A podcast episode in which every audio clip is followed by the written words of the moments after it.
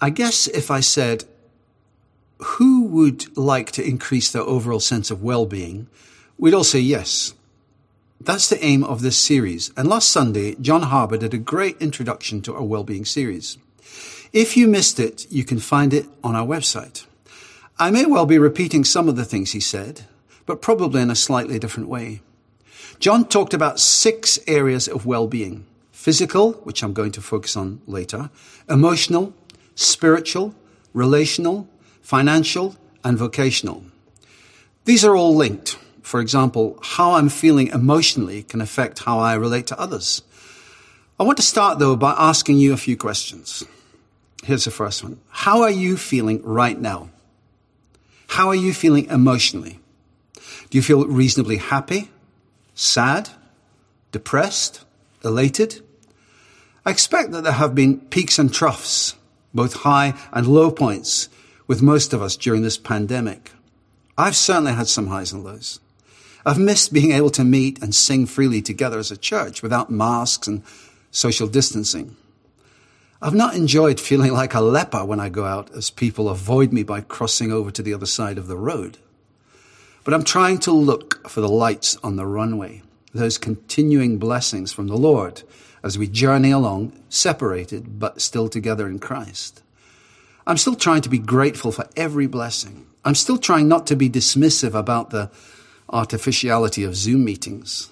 I know for some of you, it's even been a bit of a trial just to be able to log in and then you probably find someone shouting, You're on mute! Even doing this talk in this way, speaking into a camera, is for me outside my comfort zone. I like to move around, as some of you probably know, and be more expressive, but I have to stand pretty still, which I find a bit difficult. I've personally found dull winter days depressing, and, and yet the other day, in my daily walk, I saw some early snowdrops and felt that it was a small sign of hope that the long winter of lockdowns will pass. Here's another question. What about physically? Do you feel well? Or are you in some kind of pain? Are you fully mobile or physically confined in some way? I know that as I speak, those of you watching will be faced with a variety of physical situations. For example, our youngest son, he broke his ankle very badly playing football over four years ago. His ankle was, foot was twisted around 180 degrees. It was nasty. He's been in constant pain when walking, been in and out of hospital, and had six operations on it, and is still in a cast. Some of you, on the other hand, may well have been disappointed that you weren't able to run in the London Marathon last year. I've noticed as well that we are awash with books on diet, fitness, and sleep. Here are some titles I saw the other day. Lean in 15. 15 minutes and workouts to keep you lean and healthy.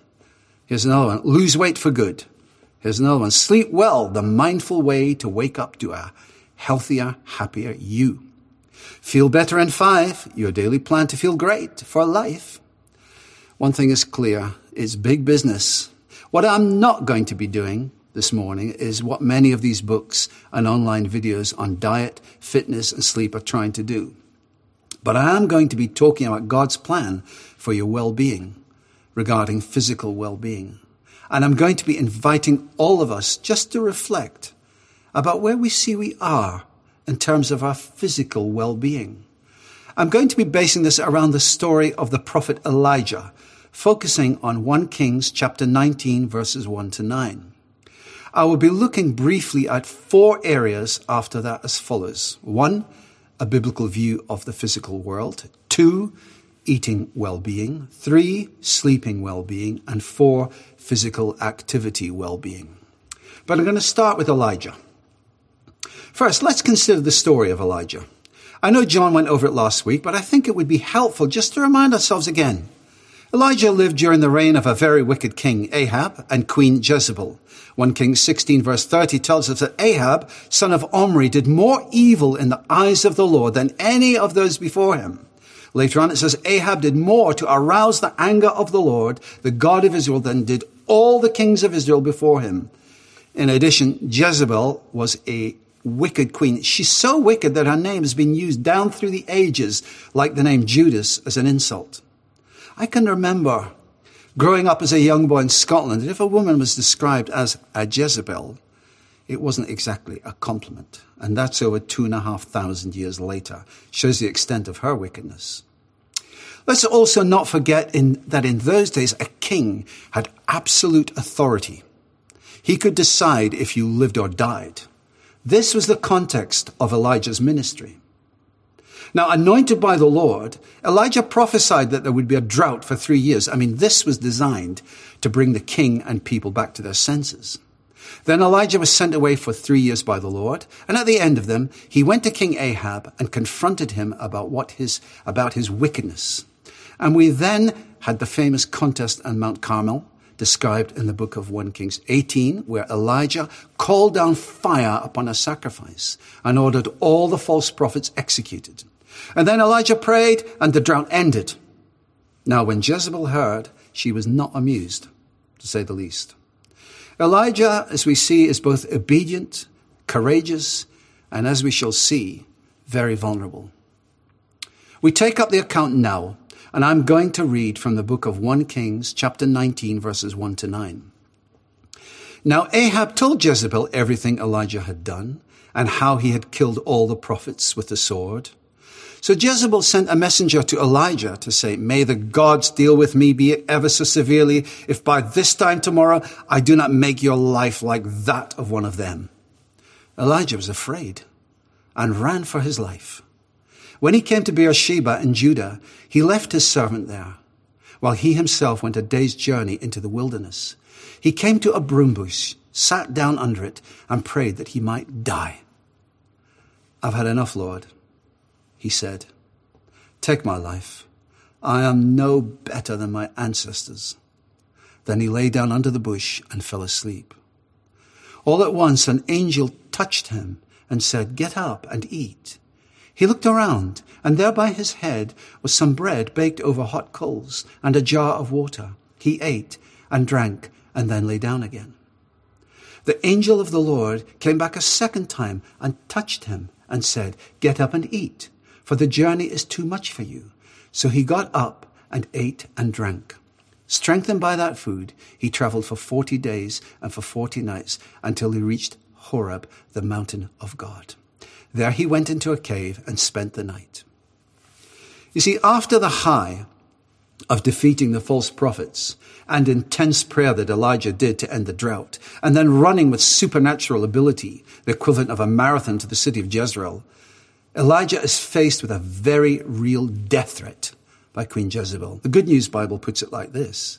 May the gods strike me dead if by this time tomorrow I don't do the same thing to you that you did to the prophets. She certainly exerted a lot of power over her weak husband, as we would see if we read on. As we read in verse 3, Elijah was afraid and ran for his life, which would suggest that Jezebel had already given orders for Elijah's murder to be carried out forthwith. Elijah had then had enough. He prayed that he might die, he was at a very low point in his life. I wonder what low points you may have had, or perhaps you may be going through them right now. And what does the Lord do in Elijah's case? It says he laid, Elijah lay down under the bush and fell asleep. All at once an angel touched him and said, Get up and eat. He looked around, and there by his head was some bread baked over hot coals, and a jar of water. He ate and drank, and then lay down again. Happened a second time, verse 7. The angel of the Lord came back a second time and touched him and said, Get up and eat, for the journey is too much for you. So he got up and ate and drank. So what does the Lord do here? The Lord ministers to Elijah's physical needs of rest, sleep, food, and drink. This says to me that our physical well being is very important. I want to look first of all at a biblical view of the physical world. In the early centuries of Christianity, there was a heresy called Gnosticism.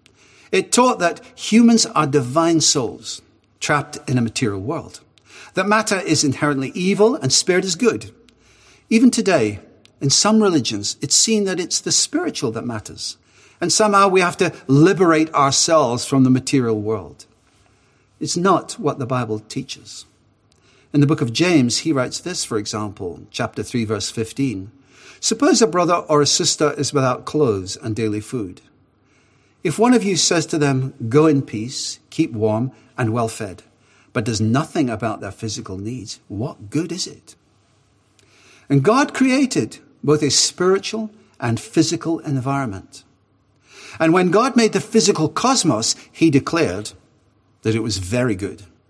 And we still see something of that goodness in the physical world.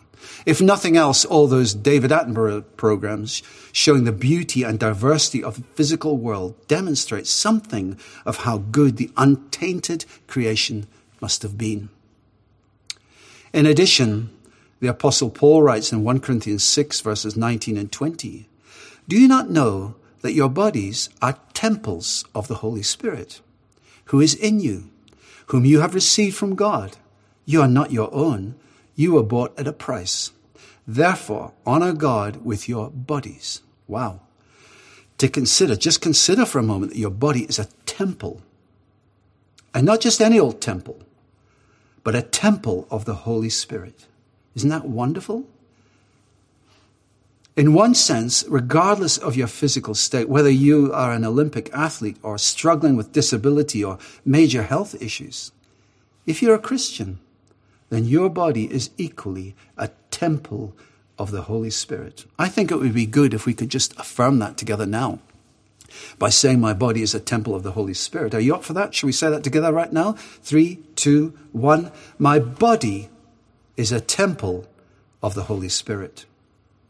Remember also, speaking of Christ, the apostle John says in John 1:14, the word became flesh and made his dwelling among us. God doesn't despise or minimize the physical. When we look at Jesus dying on the cross, we see that it was a very physical event. Nails tore through his hands and feet. A crown of thorns was mockingly put on his head. A spear was thrust into his side. There was blood. He was thirsty. There was suffering in his physical body. And the physical was inextricably linked, interwoven, and meshed with the spiritual. Our sins were forgiven. Our relationship with God was restored. The way to heaven was opened. Perhaps you're watching this and don't yet know the joy of having your sins forgiven. You would like to have a relationship with God. You're exploring that. Perhaps you're seeking as you watch. And what I would do is I would encourage you to speak with someone in our online prayer after this service, and they will be very happy to help you.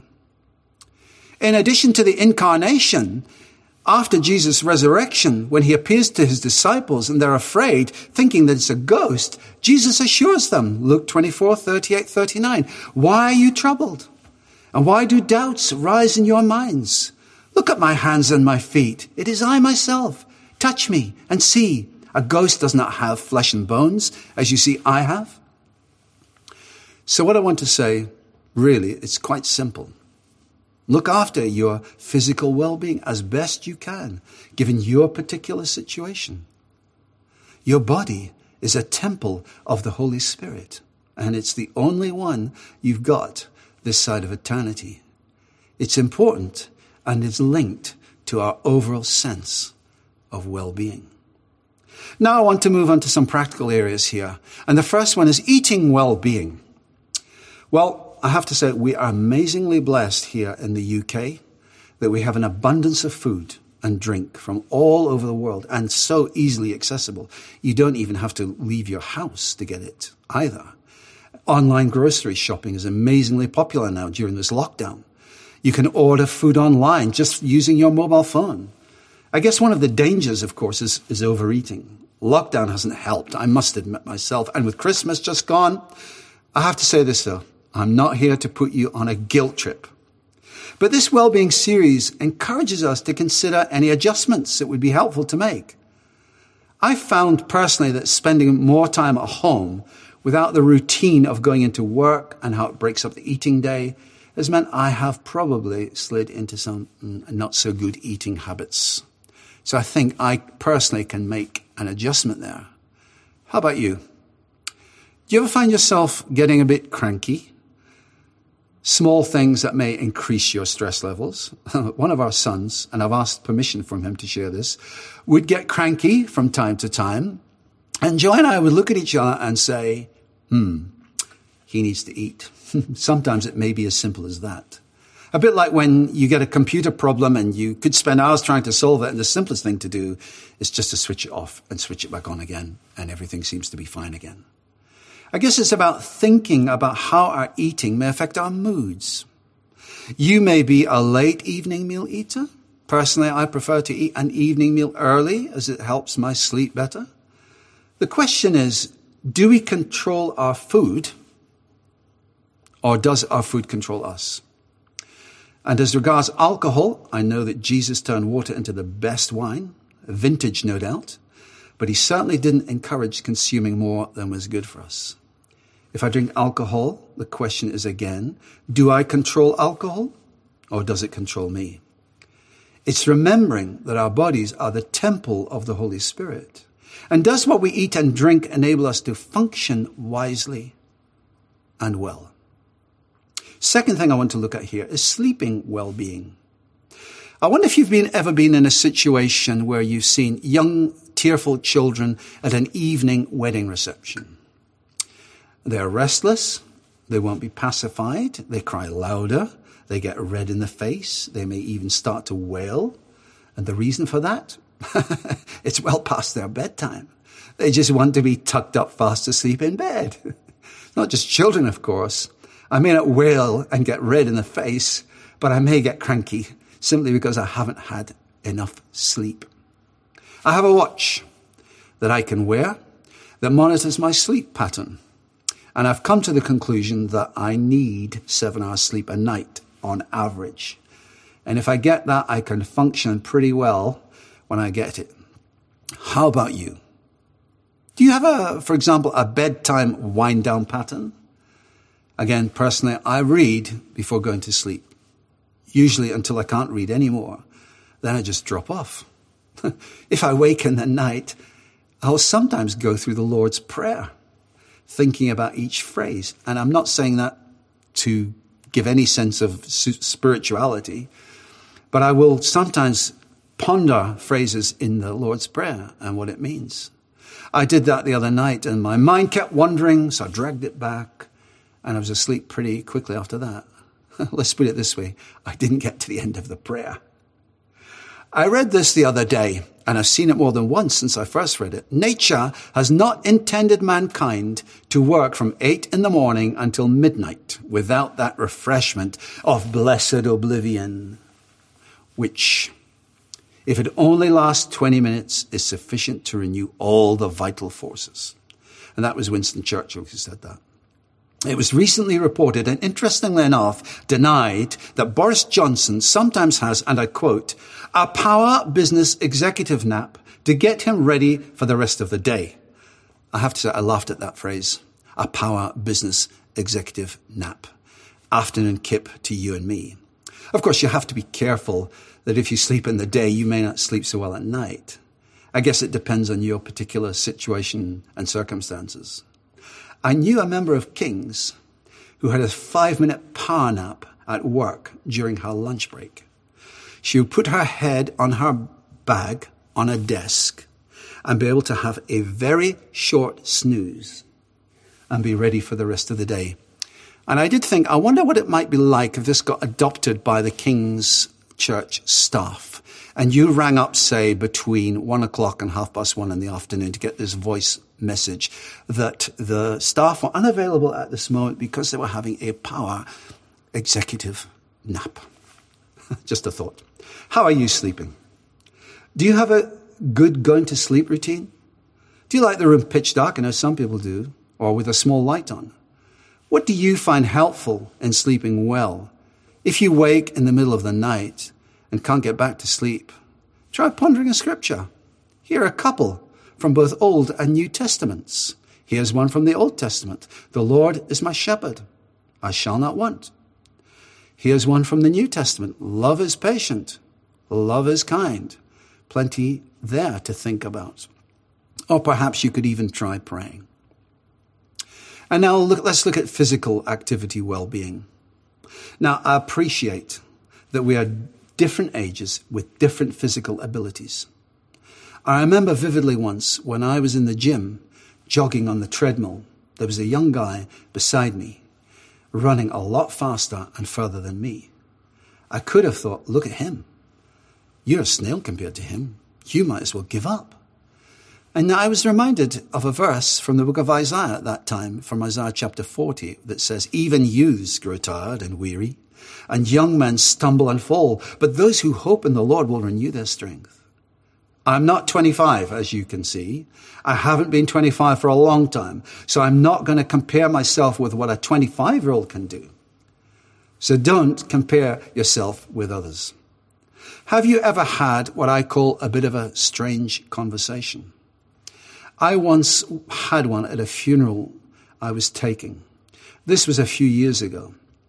I got chatting with one of the mourners who was in his 70s, and I can't remember the exact reason, but he told me that he could still bend over and touch his toes. Not only that, but he proceeded to demonstrate. I was very impressed. But thinking about it, so can I. And I'm going to demonstrate. You won't see it all though. I just bend my knees and voila, easy, I've touched my toes. So don't be tempted to compare yourself with others, but consider what might be helpful for you to help your physical activity well-being. Don't be tempted to go overboard either. For as the apostle Paul writes to Timothy, for physical training is of some value, but godliness has value for all things. So the Lord is interested in your physical well-being. He knitted you together in your mother's womb. You're fearfully and wonderfully made. I've recently read a wonderful book written by a Nepali ex-Gurkha, an ex-Special Boat Service soldier, who had it in his heart to break the world time record for climbing the highest 14 mountains in the world. And then to climb the second highest mountain in the world, K2, in winter. It had never been done before. Amazingly, he did it. And here's a photo of him doing it. But it was done one small step at a time. The small steps led him to reach his goal. By the way, he didn't do it alone.